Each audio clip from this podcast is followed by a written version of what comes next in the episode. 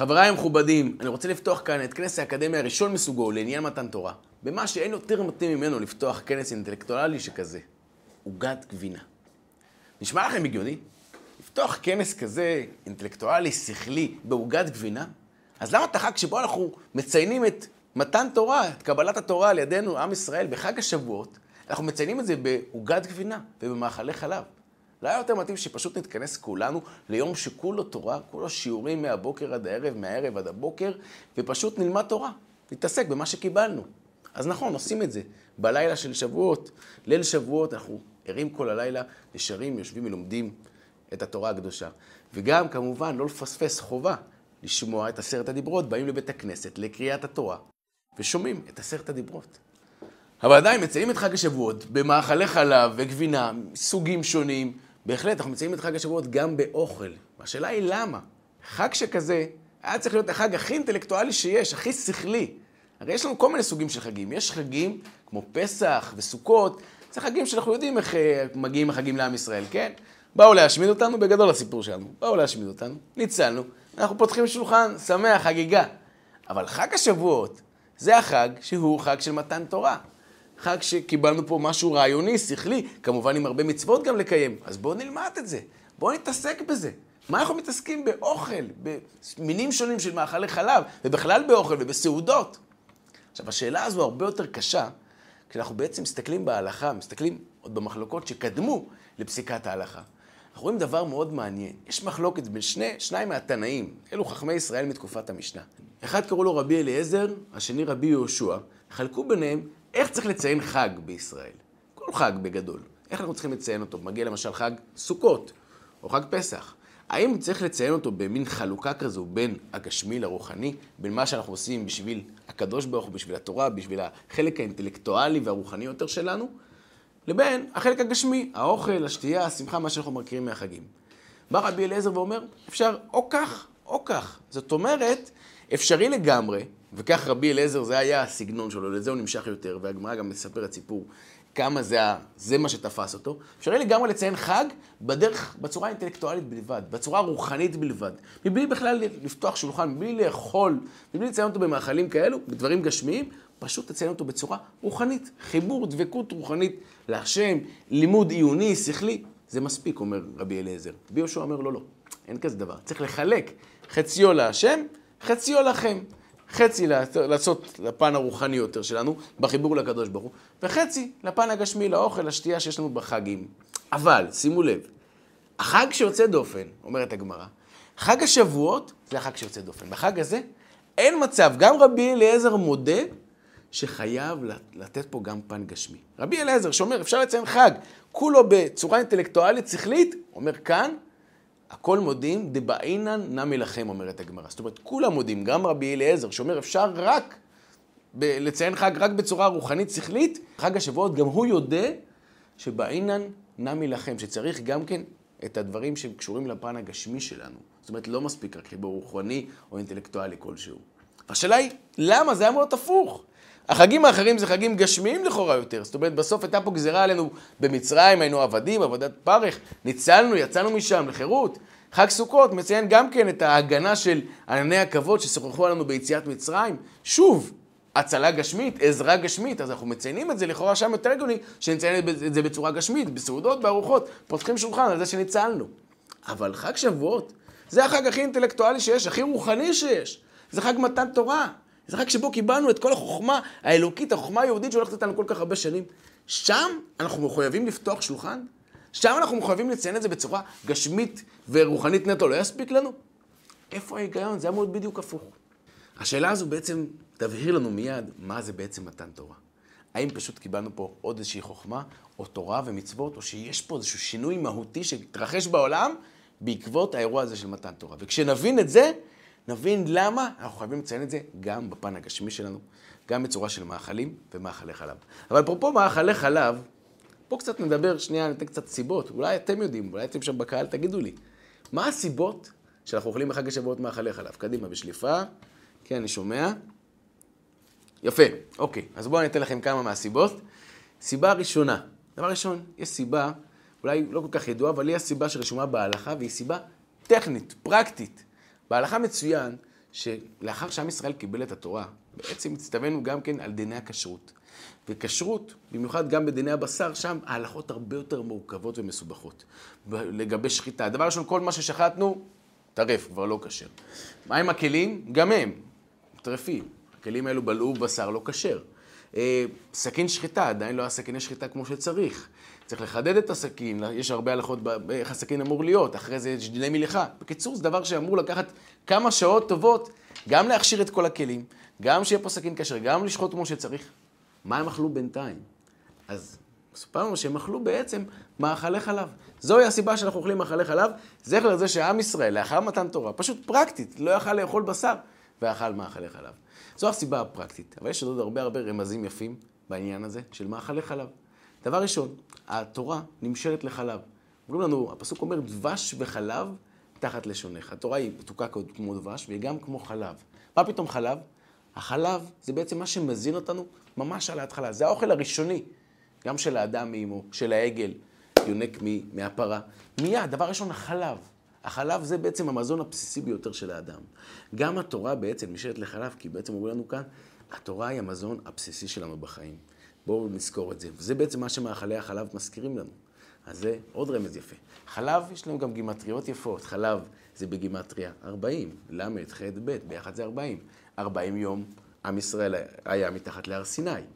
יש עוד רמזים יפים, אנחנו רואים גם גבינה, הר סיני נקרא גם הר גבנונים, ויש עוד הסברים יפים. אני לתת לכם עוד הסבר אחד אחרון בעניין הזה, לפני שנמשיך להסביר באמת את המהות של מתן תורה, שיסביר לנו למה צריך לאכול גם מאכלים גשמיים, זה לא מספיק רק להת... להתחבר בצורה רוחנית אינטלקטואלית.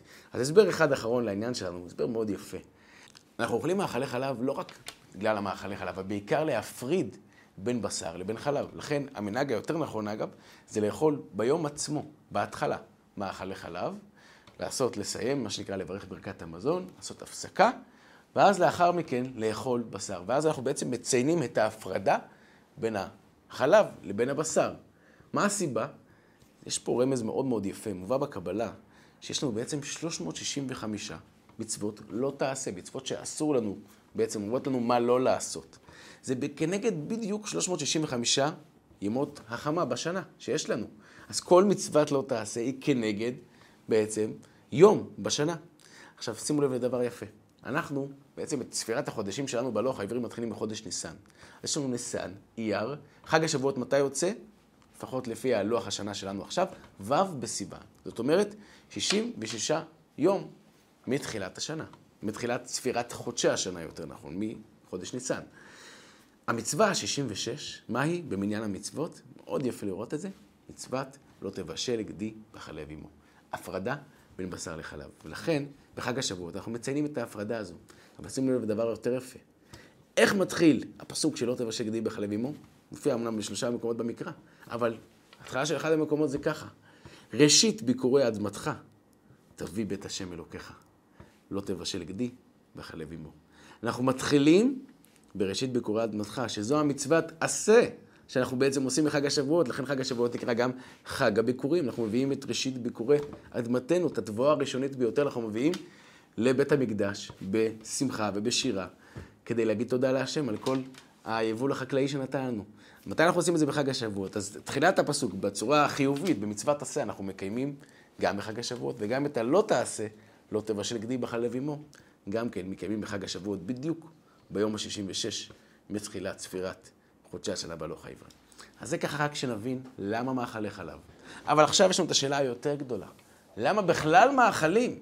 מה פתאום לציין משהו כזה גדול, כזה עוצמתי, כזה רוחני, כזה אינטלקטואלי, מתן תורה, מה שהפך אותנו לעם, הספר, החוכמה היהודית הזו, החוכמה האלוקית שהולכת איתנו כל כך הרבה שנים, מה פתאום לציין את זה באוכל, בלפתוח שולחן, במאכלי חלב או בעל האש?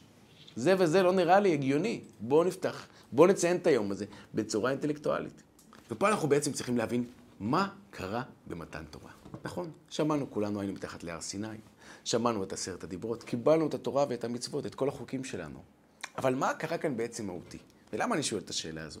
אם נתבונן קצת, התורה והמצוות אמנם לכל עם ישראל ניתנו במתן תורה, אבל האבות שלנו הקדושים קיימו את התורה אפילו עוד לפני שהיא ניתנה.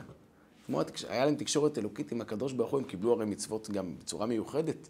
מצוות ברית מילה למשל, אברהם אבינו קיבל במפורש. אבל אנחנו יכולים לראות הרבה רמזים וסימנים שהם קיימו את המצוות כולן, גם לפני שהתורה ניתנה. הקדוש ברוך הוא אומר לאברהם אבינו, שאברהם שמר את חוקיי, מצוותיי ותורותיי. זאת אומרת, איזה מצוות, איזה חוקים, איזה תורות, הוא קיבל את כולם מצווה אחת. אבל אנחנו רואים שאברהם קיים עוד הרבה הרבה מצוות. כמובן, אנחנו כולם מכירים את מצוות הכנסת אורחים שהוא קיים. וגם שם מצוין שם, אגב, הפרדה בין בשר לחלב. הפסוק מציין שבהתחלה הביא להם גבינה, ורק לאחר מכן אל הבקר רץ אברהם. זאת אומרת, אנחנו רואים, ויש עוד הרבה הרבה רמזים, שהאבות בעצם קיימו את התורה שלא ניתנה. מצוות שבת, אגב, ניתנה לפני עשרת הדיברות, ועוד מצוות נוספות. לכל עם ישראל. אז מה בעצם קרה כאן? פשוט קיבלנו את הכל, את כל המצוות, את כל החבילה לכל עם ישראל. זה השינוי היחיד? זה עניין טכני? או שיש פה שינוי מהותי? ואם נבין את השינוי המהותי שקרה במתן תורה, אם נבין מה התחולל בעצם בעולם בעקבות האירוע המכונן הזה, אנחנו בעצם נבין את הסיפור שלנו, נבין למה אנחנו אוכלים גם מאכלי חלב ובכלל מציינים חג כזה במאכלים, ובכלל נבין מה אנחנו עושים כאן בעולם הזה. שימו לב להסבר. מתן תורה קרה שינוי מהותי. עד מתן תורה, גם מצוות שהאבות שלנו קיימו, הם היו בעיקר דברים רוחניים. יכול להיות שהם עשו גם מעשים גשמיים, אבל המעשים הגשמיים היו תפלים לחיבור הרוחני. מה שהיה חשוב זה החיבור הרוחני עם הקדוש ברוך הוא. והגשמי היה בתחום שלו. היה נתק, הייתה הפרדה בין הרוחני לבין הגשמי. איך אומר הפסוק? השמיים שמיים להשם, והארץ נתן לבני אדם. אז יש גם הפרדה בין שני המושגים האלו, בין הרוחניות, בין הגשמיות, בין הקדושה לבין החיים שלנו, לבין היום-יום. יש הפרדה מוחלטת, ברורה. בא מתן תורה ואמר, לא עוד. אין דבר כזה הפרדה בין רוחניות לבין גשמיות. אומר אלוקים, הגיע הזמן שתביאו אותי אליכם, לבית שלכם, לחיים שלכם, לזוגיות שלכם, לעבודה שלכם, לכל דבר, לכל תחום. אם נסתכל על מצוות התורה שניתנו לנו, בעצם כל המצוות האלו הן מצוות גשמיות. אמנם דברים רוחניים זה חיבור רוחני עם הקדוש ברוך הוא, אבל איך אנחנו מבטאים את זה? בצורה גשמית. כמעט כל המצוות, 99% מהמצוות, זה מצוות גשמיות, מצוות תפילין. אנחנו מנשקים את זה בשמחה ובאהבה. אבל ממה הן עשויות? גשמי, אור של בהמה. אותו דבר, קלף המזוזה. ואותו דבר, כל מצווה מצווה שאנחנו בעצם עושים, אנחנו עושים את זה עם איזשהו חפץ, עם איזשהו משהו גשמי. אנחנו לא עושים את זה ככה באוויר, איזה חיבור רוחני, מדיטציה, אלוקים אני מחובר אליך. לא, כל מצווה חייבת לבוא עם איזה מעשה גשמי. מה בעצם קרה פה? קרה פה שינוי מדהים. השינוי שקרה כאן, שבא אלוקים ואומר לנו, לא עוד הפרדה. לא עוד שני תחומים בחיים שלהם. לא עוד חיבור אליי בזמנים מסוימים, וחיבור החיים שלכם בזמנים מסוימים. מספיק עם הדבר הזה. היהדות שאני מביא לכם, התורה שאני מביא לכם, זה יהדות אחרת לגמרי. זה משהו אחר מכל הדתות שאתם מכירים, או מכל הפילוסופיות שאתם מכירים. זה חיבור, חיבור של רוחניים גשמי, זה חיבור שלי איתכם ביום-יום. אלוקים לא נמצא רק בבית הכנסת, אומר אלוקים, אני רוצה אתכם גם בבית. אני רוצה אתכם ביום-יום, יש לי פה סל של חוקים שמקיף את כל היום-יום שלכם. למה? סתם כזה? מה, אלוקים רוצה להיות פשוט בכל פינה בחיים שלנו? הוא רוצה להתחבר אלינו כפי שאנחנו. הוא רוצה להתחבר לעולם שלנו. אלוקים אומר לנו, תביאו אותי אליכם. זה מה שהוא עושה במתן תורה. וירד השם על הר סיני.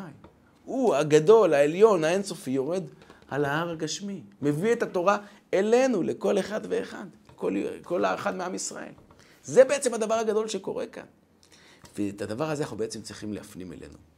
ולכן, כשאנחנו אומרים שזה הרעיון של מתן תורה, אני מבין למה אנחנו דווקא בחג הזה, שזה לא חג של הצלה גשמית, זה חג רוחני בעיקרו, אנחנו מציינים את זה במה? במאכלים.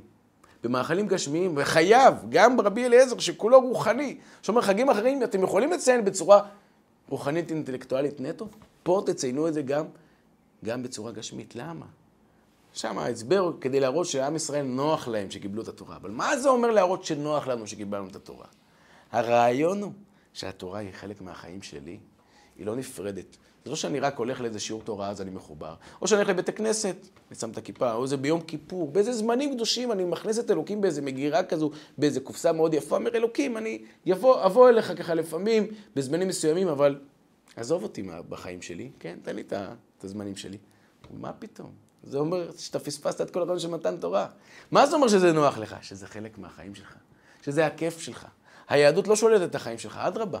זה ההנאה הכי גדולה בחיים, זה הסיפוק הכי גדול בחיים, להביא את הקדוש ברוך הוא אליך, ליום-יום שלך.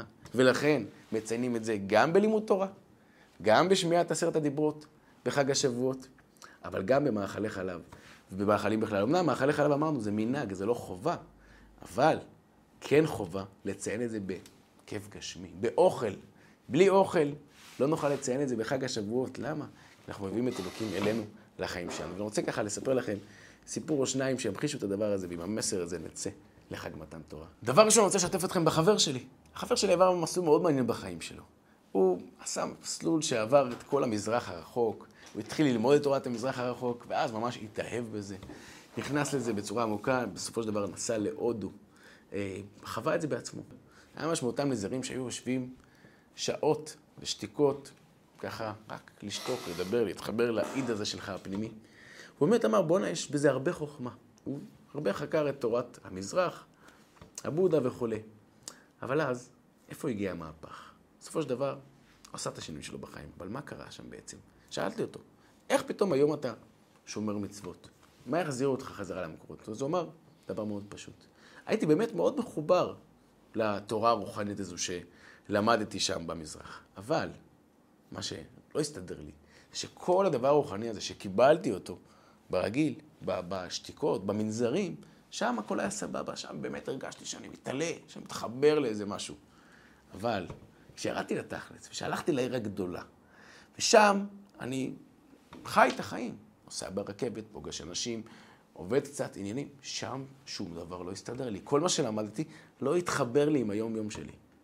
ואז הגעתי לבית חב"ד, ושם אני מגיע לשליח והוא רואה שמשהו מעיק עליי, ואני משתף אותו בדיוק בדבר הזה, אני אומר, אני באמת מרגיש לפעמים אדם רוחני, אבל איך אני מחבר את זה עם היום-יום?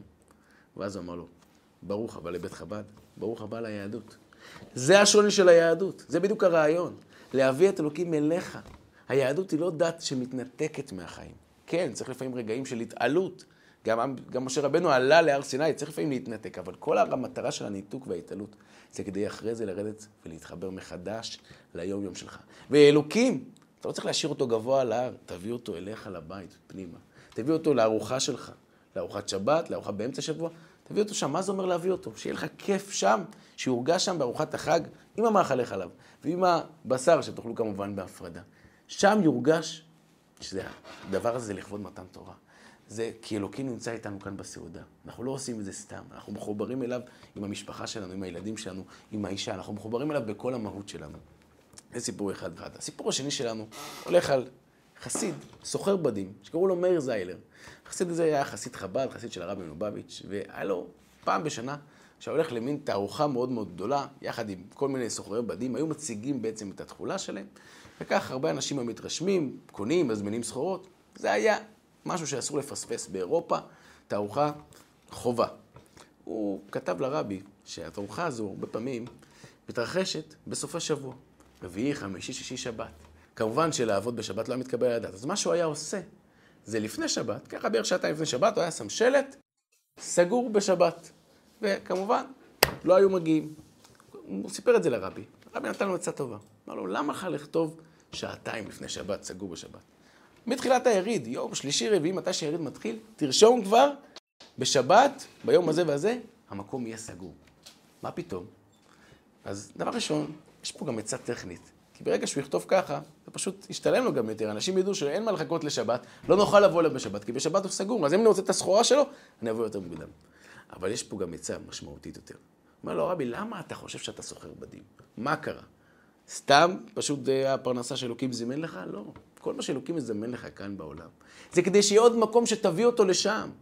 ששם תתנהג כפי שצריך. ולכן, תתנהג כמו יהודי, שהקדוש ברוך הוא נמצא ומלווה אותו כל הזמן. ולכן, בעצם, מיום רביעי, שבן אדם מגיע, אם זה יהודי או גוי, רואה שרגע, יש כאן יהודי, שמראש מצהיר שבאחד מהימים הכי יקרים ביריד, הוא יהיה סגור. למה? כי הוא קשור לבורא עולם, הוא קשור לקדוש ברוך הוא, ובשבת הוא לא עובד.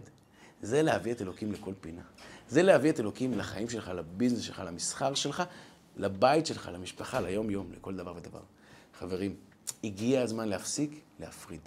בואו נתחיל לחבר. בואו נפסיק לשים דברים במגירות מגירות. נפסיק להגיד, רגע, הזמן שלי עם אלוקים, זה בזמן הזה והזה, זה בבית הכנסת, במקום הקדוש שלי, וביום-יום אני חי את החיים שלי. לא בשביל זה קיבלנו את התורה. קיבלנו את התורה בשביל להתחיל לחבר. לחבר את התחומים, לחבר את החיים שלי עם הקדוש ברוך הוא, להביא את הקדוש ברוך הוא אליי, ליום שלי.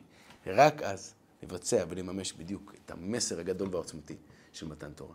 אז אני רוצה לאחל לכולכם חג שבועות שמח, חג מתן תורה שמח, שכמו שהרבי החל, שקבלת התורה אצלנו תהיה בשמחה, בפנימיות, תחדור אלינו לכל פרט בחיים שלנו. חג שמח.